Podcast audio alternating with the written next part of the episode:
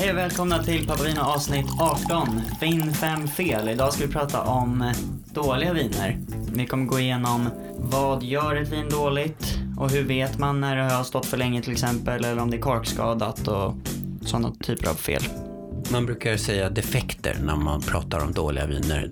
Mm. Så det är någonting fel på det, då kallas det för en defekt. Och sen i slutet när vi prövar ska vi ha något sorts typ av blindtest där vi har köpt in det billigaste vinet vi kunde hitta på systemet som inte var 3 liter. Bianco Vino Italiano på Mm. tetra, tetraförpackning. Miljövänligt.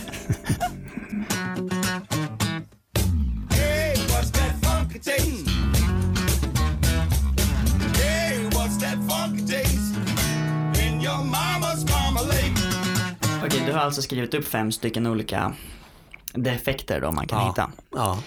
För det är, ju- jag har ju frågat dig lite innan det här avsnittet vad, vad, till exempel, hur vet man om ett vin har stått för länge i kylskåpet? Det är liksom, jag tycker inte alltid det är helt lätt att veta. Nej, det är inte alltid helt lätt Mm. heller. Och grundregeln är ju att tycker, att tycker du att det smakar bra, då kan man, då kan man dricka det. Mm. Vi går igenom 1 till 5 då. Så nummer ett. Mm. Eh, ett, det är den absolut vanligaste defekten på vin. Mm. Och det är korkdefekt. Okej, och hur händer det? Jo, det är korken. Naturkorken pratar vi om då. Den eh, tas ju från korkekar och sen så måste man behandla dem på en massa med olika sätt för att få dem liksom lätta att hantera. Och bland annat så rengör man dem med någon slags klorförening. Och sen sköljer man dem och får rent dem och sådär. Men det är alltid lite, lite rester av det där kvar i korken. Och det, ibland reagerar den här äh, klorföreningen med ämnen i vinet. Okej. Och då bildas ett ämne som ma- man kallar för TCA, trikloranisol.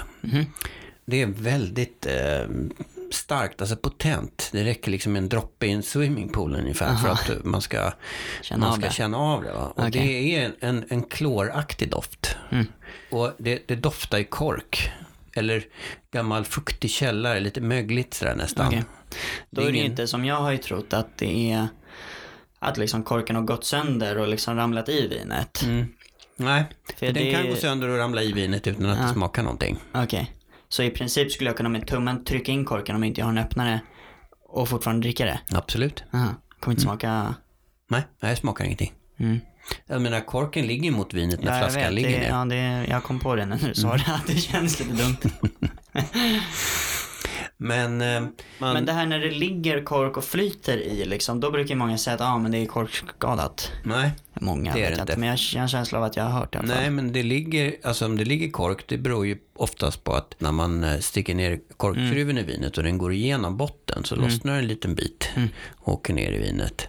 Ja, Och, Då har jag lärt mig eh, något nytt redan. Ja, och det är inte farligt på något sätt, men det ser inte så trevligt ut. Och den kan man ju ta bort då. För att göra klart nummer ett, så är det frågan, vad gör man när, när ett vin är korkskadat? Finns det någonting man kan göra? Kan man rädda det på något sätt? Och svaret är nej, man kan inte rädda det. Men däremot så får man gå, gå tillbaka, om man har köpt vinet på Systembolaget, så kan man gå tillbaka till Systembolaget. Och finns det minst en tredjedel vin kvar i flaskan så får man en ny flaska. Ha. Så att eh, rådet är, mm, lämna tillbaks det, så får du en ny. Får man hoppas att man har rätt, annars blir det pinsamt. Nej men de kommer inte ens att prova det. De, Okej. de litar på att det, det du säger stämmer. Så att du får, du får en ny flaska. Ja. Och, och helt i ärlig, ärlighetens namn så är det inte alltid jättelätt. Uh, nej men inte, det, oftast så känns det väldigt tydligt. Men ibland så är det bara en liten, liten hint. Okej. Och, och den är inte så lätt alltid att, att hitta. Men, men vad man märker det på det är om man tar ett, ett, ett annat vin, alltså samma vin men en annan flaska. Och så märker man att det doftar mycket mer och det doftar så här. Medan det där som man tror är lite så, den är ingen vidare. Alltså den är, den är, den är knuten och konstig. Okej, nummer två. Oxidation. Och eh, det är precis som eh, vad vi har pratat om tidigare. Det är alltså eh, luftsyre som reagerar med vinet. Det kommer jag ihåg, du jämförde rätt bra med typ första avsnitten eller något sånt där. Att du jämförde med ett äpple. Ja, Det kan också ox- oxidera när man tänker sig ett liksom grönt äpple som ligger framme så blir ju det brunt Ja, rätt fort. det Som är rost så. nästan. Och det luktar också som äppelskrutt när det är oxiderat. Mm. Men kan det vara typ att du har öppnat det och sen att det har stått framme länge bara? Eller alltså, jag tänker mig så här, du öppnar, säg att det är en skruvkork. Mm. Du öppnar den, häller upp två glas, stänger, stoppar in kylskåpet och sen en vecka senare tar fram samma vin och det är dåligt, är det då oxiderat? Ja. Okej. Mm. Det är det. Eh, det ja, ja, jo det är det. Om det är så att det, det doftar äppelskrutt. Nej, men jag menar, jag menar är det ett- defekten heter Är det ett rött vin Ja. så kommer det att få en mycket, mycket brunare. Det blir liksom toksnabbt moget liksom. Okej. Övermoget så att säga. Det blir brunare i färgen. Och är det ett vitt vin så blir den eh, mycket, mycket gulare, alltså mörkgul till och med nästan, eh, i färgen. Och man brukar säga att det maderiseras. Det, för det finns ett starkvin som heter Madeira som ska vara oxiderat, som, som liksom ligger med luftkontakt. Men, men eh, när, det, när det blir oxiderat så maderis, maderiseras eh, vin, brukar man säga på vinspråk. Madrasseras. Maderiserat. Från Madeira. Det var veckans ord. Är det så? ja, det tycker jag. Madrasserat. Ja. Ehm, och vad gör man när det är eh, oxiderat? Jo, man lämnar tillbaka det till Systembolaget. Nej. Kan vi inte det, alltså, det är inte det exemplet jag, jag tog. Nej, inte, inte vänta då. Inte om, om du har haft flaskan öppen i en vecka. Då kan du inte lämna tillbaka den till det det Systembolaget. det Men om ja. du öppnar en flaska och det är oxiderat, för det Ja, kan ju ja, faktiskt det är hända. Ja. Då får du lämna tillbaka Ja, men det den. också. Men Så att, så att du kan inte, det, det, det kan inte... dricka halva, sen kommer du senare, Ja. det där blev dåligt. Nej, den där funkar inte. Nej. nej, utan det måste ju vara så att, och det kan ju vara så att, att, att korken eller, eller skruvkapsylen har läckt, att den är inte Ja, tät och det är sådär. What you gonna do for me? What you gonna do for me? Nummer tre. Nummer tre är ehm, ättiksyra. Mhm. Om man då tänker sig att eh, vinet eh, luktar stickigt, alltså som vinäger. Okej. Och vinäger, du vet ju, Ja, men jag vet, det när vin har stått, eh, eh, alltså det kan vara oxiderat, men det kan också bli ättiksyra i vinet. Okej. För att det, när det utsätts för, för syre så blir det även ättiksyra bildas m- med bakterier. Och då smakar vinet eh, lite stickigt och det doftar framförallt inget gott. Nej. Surt. Ja, det blir lite beskt nästan. Och, eh, Är det så vinäger görs?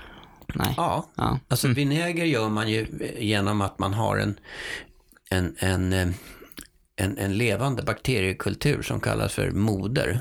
Okej. Och så har man lite sånt kvar i ett krus och så häller man på vin. Och då reagerar det med den här bakterien som finns i den här modern. Och så får du ny vinäger. Ungefär som en surdeg va? Ja, men jag förstår. Eh, så gör man vinäger. Så att vanligt vin som har stått... Men, och det är också när det har stått framme länge.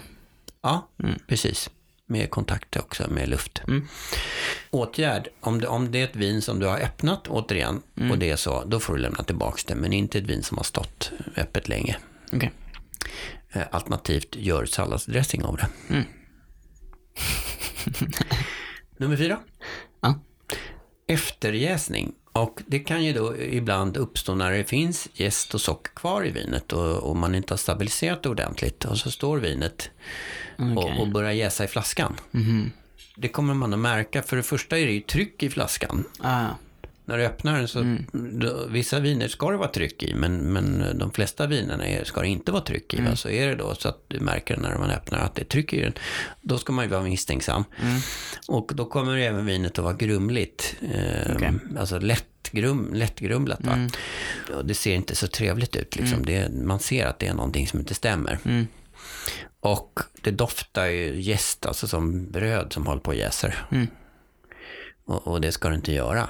Och om man inte svavlat vinet ordentligt, eh, alltså lagt i svavel i det, då kan det där hända. Att vinet Men inte är eh, stabilt. såna här naturviner då, de har väl inte svavel, tillsatt svavel? Jo, de har det. Men de, Inte lika de, mycket. Ja, vissa, vissa har inte tillsatt svavel, men jag menar, det finns ju svavel redan från början när man Okej. gör vinet. Men, men om man tillsätter mindre svavel så finns det alltid en risk att det kan att inte vinet har stabiliserats ordentligt, att man inte kylstabiliserar till exempel, man kyler ner vinet. Eh, och då kan det börja jäsa i flaskan. Eh, det händer ibland. Det är inte så vanligt, men det kan hända. Och eh, det är inte mycket man kan göra då. Utan då är det bara att lämna tillbaka flaskan. Nummer fem. Nummer fem, och det är fällningar. Och då finns det två sorters fällningar. Mhm. Dels så är det eh, mognadsfällning och den där har vi pratat om att det, den röda färgen i vinet liksom eh, koagulerar och faller till botten. Mm. Och det kan vara flak, alltså i, i gamla portviner är det som stora flagor, liksom centimeter stora flagor. Eller så kan det bara vara som en smet, liksom, som en, en lite tjockare massa. Ja. Ehm, och det, det är ingenting man kan göra åt det, utan det är liksom fullt normalt. Och eh, vad man ska göra då är att ställa flaskan upp eh, så att den står upp under en, en stund, Mm. kanske ett dygn. Och sen dekanterar. Vill Häll upp långsamt. Häller upp långsamt över en karaff och gärna ha en liten ljuskälla under flaskan för då ser man precis var gränsen på den där fällningen ligger någonstans så att man kan sluta hälla då när det kommer fram till kanten. Så det är en, den ena typen av fällning. Sen finns det en annan fällning och det är vinstenar. Och det är Som kristaller som exakt, bildas då? Exakt. Mm. Och det är alltså eh, kalium i vinet som reagerar med syran. Mm. Och eh, då bildas något som heter kaliumtartrat. Mm. Och det ser ut som mm, sockerkristaller eller så, som man har ligger lite strösocker eller någonting i. Ibland ser man det även på undersidan av korken, på, framförallt på vita viner. Och det är oftast ett kvalitetstecken. Men det finns både på röda och vita viner och det, då kan det ligga i botten. Och de, ligger, de är ju tunga de här kristallerna som ligger i botten. Liksom. Men det är samma sak där, dekanterar du så får du inte dem där i glaset. Inte farligt eller någonting sånt, men, men det, det ser trevligare ut när det är borta. Mm. Ja, det är väl ungefär det. Det var dem. Ja, Då har vi funnit fem fel. ja, fem fel. Men den vanligaste som sagt, det är korkdefekten och det finns ju, eh, frågar man korkindustrin så är det inte så mycket eh, korkar som är dåliga och frågar man vinproducenterna så tycker de att det kan vara upp till 3-4 procent som är, är, är eh, korkskadade. Och, och där är det samma sak. Har man, har man eh, dyrare korkar så är det oftast mindre problem med det. Sen anlitar många vinproducenter konsultföretag, alltså som analyserar korkarna och håller på. Det, ja. de lägger ner massor med pengar för Jag att få vet, det här. det är större värld än man tror där, vinvärlden. Ja, ja. Vad jobbar du med? Ja, men jag har ett konsultföretag. Bara, vad gör ni? Ja, men jo, vi analyserar korkar Yes. för vinflaskor. Japp. Känns extremt Smalt. nischat. Ja. Well, my daddy always told me if you wanna be a star, all you gotta do is get a really cool car. Men, men eh, som, som jag sa då, så är det ju, det, det är ju korkdefekten som är den vanligaste. Och är det så att det, det doftar vinäger om vinet eller att det doftar äppelskrutt så kan det också vara fel på vinet. Men det roliga är att jag har ju varit med folk som inte kan vin så bra. Och när man då provar ett vin som är defekt så tycker många att men jag tycker det luktar gott. Jag trodde det var ett kvalitetstecken att det har legat i källaren länge, liksom, att det ska lukta källare om vinet. Va? Men eh, det, så är det ju inte. va. Nej.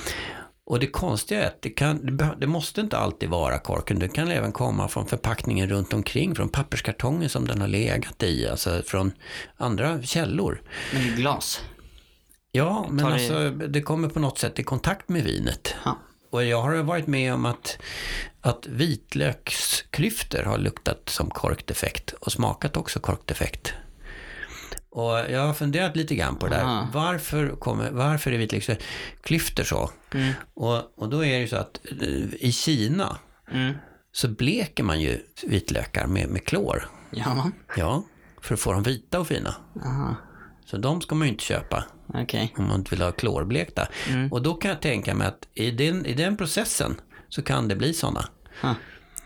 Uh, jag, jag tycker ofta, jag får, eller ofta, men det har hänt. Jag köper ju numera aldrig vitlök från Kina. Men, Mm. men om man känner att det doftar sådana källar korkdefekt om, om vitlöken, då, ska, Ja. då använder inte jag den. För det sätter, det sätter alltså smak på en hel rätt. Ja, det kan jag förstå. Mm. Jag kom på en annan fråga. De här olika defekterna, Mm.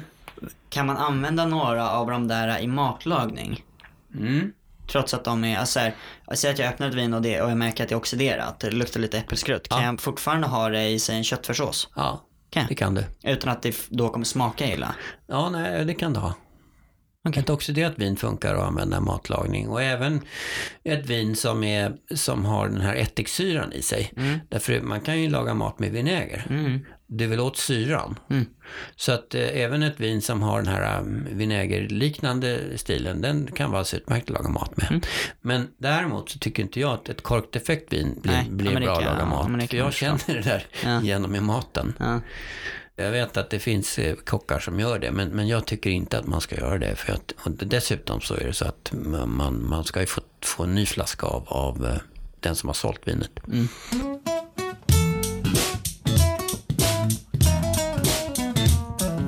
Okej, ska vi prova vin då? Alltså nu vet ju inte vi om det här vinet som vi har köpt idag som, som heter eh, Just det, ja. Det här, äh, Bianco Vino ja, Italiano. alltså det här vinet, bara för er som lyssnar, det är alltså som en mjölkförpackning fast äh, med vin. Ja. Och en liter för, hur mycket kostar den? Eh, nej, men den är inte en liter tror jag. Eller Jo. var den en liter? Ja, den är en Den liter. kostar 56 kronor. Ja, för en liter. Ja.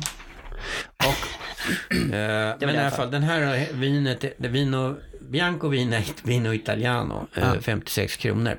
Eh, den ska vi prova.